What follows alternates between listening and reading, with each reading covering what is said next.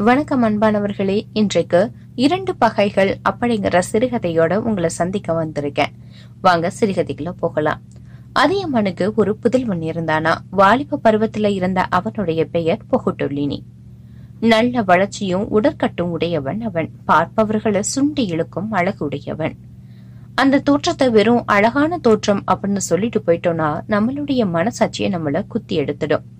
அப்படிப்பட்ட அழகு. இன்னும் கொஞ்ச நேரம் அவனை பார்த்து அப்படியே வர்ணிச்சுக்கிட்டே நிக்கலாமே அப்படின்னு நம்மளுக்கே தோன்றும். பறந்து விரிந்த மார்பு நீண்ட பெரிய கைகள் உருண்டு திரண்ட பருத்த புயங்கள் எடுப்பான கழுத்து அதன் மேல கம்பீரமான முகத்தோற்றம். நீண்டு வணிந்த நாசி மலர்ந்த விழிகள் பரந்த நெற்றி புன்னகை நிலவும் உதடுகள் காதோரத்துல சுருட்ட முடிகள். பார்ப்பவர்களை அப்படியே சில நேரங்கள்ல தன்னையே மறந்து நிக்க வைக்கிற அழகு அவனுடைய அழகு. வெறும் அழகன் அப்படின்னு மட்டும் சொல்ல முடியாது. தலை சிறந்த வீரனும் கூட. சில போர்கள்ல தான் ஒருவனாகவே படையை தலைமை தாங்கி சென்று அமோக வெற்றிகளை அடைஞ்சிருக்கான். புலிக்கு பிறந்தது பூனையாகிடுமா? தந்தையைப் போலவே இவனும் வீரத்தையே குலத்தனமாக பெற்றிருந்தவன். ஆனா வீரத்தை விட சிறந்தது வேறொரு சக்தியும் அவன்கிட்ட இருந்தது. அவனுடைய மலர்ந்த முகமும் சிரித்த உதடுகளும். போர்க்களத்துக்கு போய் புகட்டொருணி போர் செய்வதற்காக வில்லும் அம்பும் வாளும் கேடயமும் கெடுக்க வேண்டிய அவசியமே கிடையாது. எதிரிகளுக்கு முன்னால போய் நின்னு ஒரு புன்முறுவல் செய்தாலே போதும். நாம எதுக்கு வந்திருக்கிறோம் அப்படிங்கறதையே எதிரிகள் மறந்துட்டு அந்த புன்சிரிப்போடு இவன் பின்னாடியே கட்டிக்கிட்டு வந்துடுவாங்க. அரசவையில இவனை பார்த்து கந்தர்வர்களுக்கு நிகரான அழகுடையவன் அப்படின்னு அடிக்கடி பேசி சிரிப்பது வழக்கம். இன்னும் வேடிக்கையாக எப்போதாவது சில சந்தர்ப்பங்கள்ல புகழ்டொலினி தன்னுடைய தேர்ல ஏறி தகடூர் வீதி வழியாக செல்வது வழக்கம். அப்படி போகும்போது வீதிகள்ல இரு பக்கமும் இருந்து வீட்டு சாரணங்கள் வழியாகவும் கதவு இடுக்குகள் வழியாகவும் சில அதிசயங்கள் நடக்கும். என்ன அதிசயம்னு கேக்குறீங்களா? சாளரங்கள் வழியாகவும் கதவு இடுக்குகளின் வழியாகவும் தாமரை மலரை போன்ற சில பெண்கள் இவனை பார்த்துக்கிட்டே இருப்பாங்களா? அவனுடைய அழக அப்படியே ஒளிஞ்சு நின்னு ரசிச்சுக்கிட்டே இருப்பாங்களாம். இத ஒரு ஆர்வம் அப்படின்னு சொல்றதை விட ஆர்வ வெறி அப்படின்னு சொல்லலாம். ஏன்னா காதல் கடவுளாகிய மன்மதனே தேரில் ஏறி வீதிகள்ல உலா வர்றது போல இருக்குமா அந்த பெண்களுக்கு. அந்த ஒரு நாள்ல ஒரு சமயத்துல ஒரே பார்வையில அவனை கண்டு கண்களாலேயே தங்களுடைய அந்த மனதை நிரப்பிக் கொள்வாங்களாம். எத்தனை முறை அவன் இப்படி தேரில் வர்றத பார்த்தாலும் மீண்டும் மீண்டும் புதுதான ஒரு அழகனை பாக்குறது போலவே இருக்குமா அவர்களுக்கு? அடுத்த முறை புகுட்டுள்ளினி இந்த தேர்விழா வரும் வரை பார்வையால் பருகி கொண்ட அழகே போதுமானதா அந்த கன்னி பெண்களுக்கு இருந்தது. புகுட்டுள்ளினியின் இளமை அழகும் அவ்வூர்ல உள்ள கன்னி பெண்களுக்கு இப்படி ஒரு காவியமா இருந்துச்சு. ஒருமுறை தரிசன நாடகத்தை அவையாரும் பாத்துறாரு புகுட்டுள்ளினியின் அழகு இந்த இளம் பெண்களை என்ன பாடுபடுத்துதுன்னு அவரால புரிந்து கொள்ள முடிந்தது. தன் ஆரோய நண்பனாகிய அதியமானின் புதல்வன் தான் இந்த அழகன் என்ற எண்ணத்தில் அவருக்கு பெருமிதமாய் இருந்துச்சு. இது ஒரு பக்கம் ஆச்சரியமாவும் இருந்துச்சு. மனித நீதிக்கு மேற்பட்ட அழகு ஆணுக்கோ பெண்ணுக்கோ இருந்தா அதன் விளைவு கண்டிப்பா பயங்கரமா தான் இருக்கும். அதனால இது பத்தி அதியமானிடம் சொல்லி விரைவிலேயே புகட்டொழினிக்கு திருமணம் செய்து வைக்கணும் அப்படின்னு எண்ணினாரு ஔவையார். அதனால இந்த வேலையை வேகமாவே முடிப்பதற்காக அடுத்த நாளே அதியமானிடம் சென்றார் ஔவையார். ஔவையாரை வரவேற்ற அதியமான் இருக்கையில் அமரச் செய்கிறார். புகட்டொழினியை பற்றி பார்த்து பக்குவமாக பேச வேண்டும் என்று நினைத்த ஔவையார் இப்பொழுது மொட்டையாக பேச்சை ஆரம்பிக்கிறார்.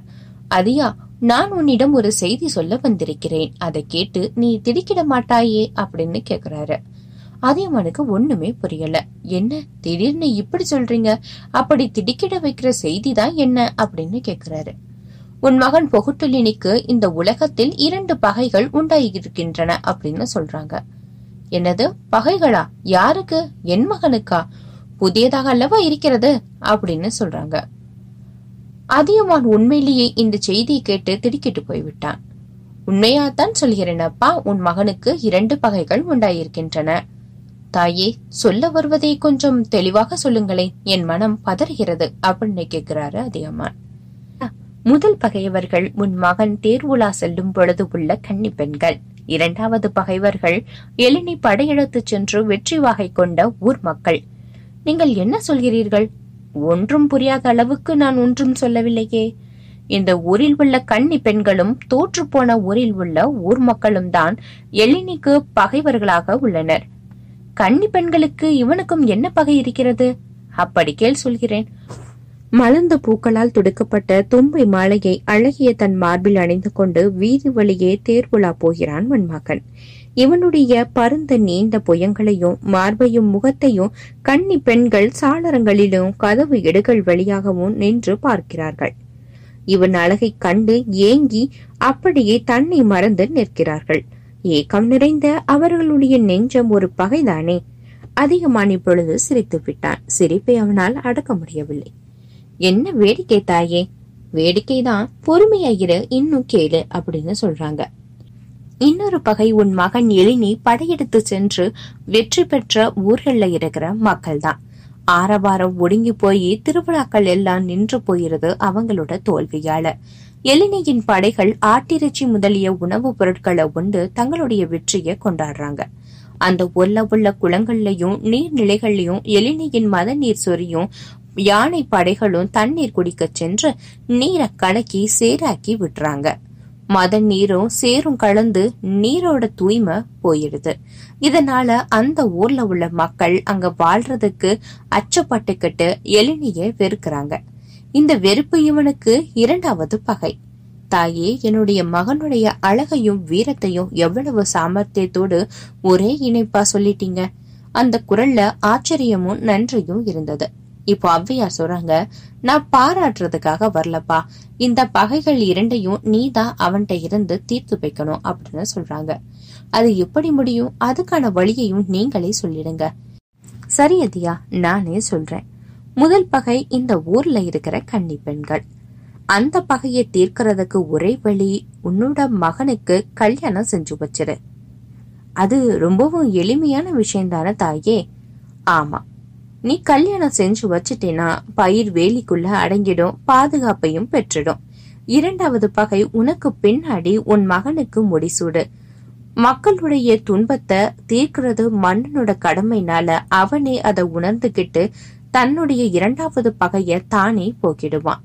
நன்றாக சொன்னீர்கள் தாயே. வேடிக்கையாக இருந்தாலும் இரண்டு பெரிய பிரச்சனைக்கு தீர்வையும் சொல்லிட்டீங்க. சீக்கிரமே இந்த இரண்டு பகைகளையும் தீர்த்து விடுகிறேன். அப்படின்னு அதியமான் ரொம்ப சந்தோஷமா அவ்வையார்ட்ட சொல்றாரு. இந்த சிறுகதை உங்களுக்கு பிடிச்சிருந்தா இந்த சிறுகதையை பற்றிய கருத்துக்களை கீழே பதிவு செய்யுங்க. மீண்டும் மற்றொரு சிறுகதையுடன் உங்களை சந்திக்கும் வரை உங்களிடமிருந்து விடைபெறுவது நந்தினி பாலகிருஷ்ணன். இணைந்திருங்கள் நந்தினியின் குரலோசையுடன். நன்றி வணக்கம்.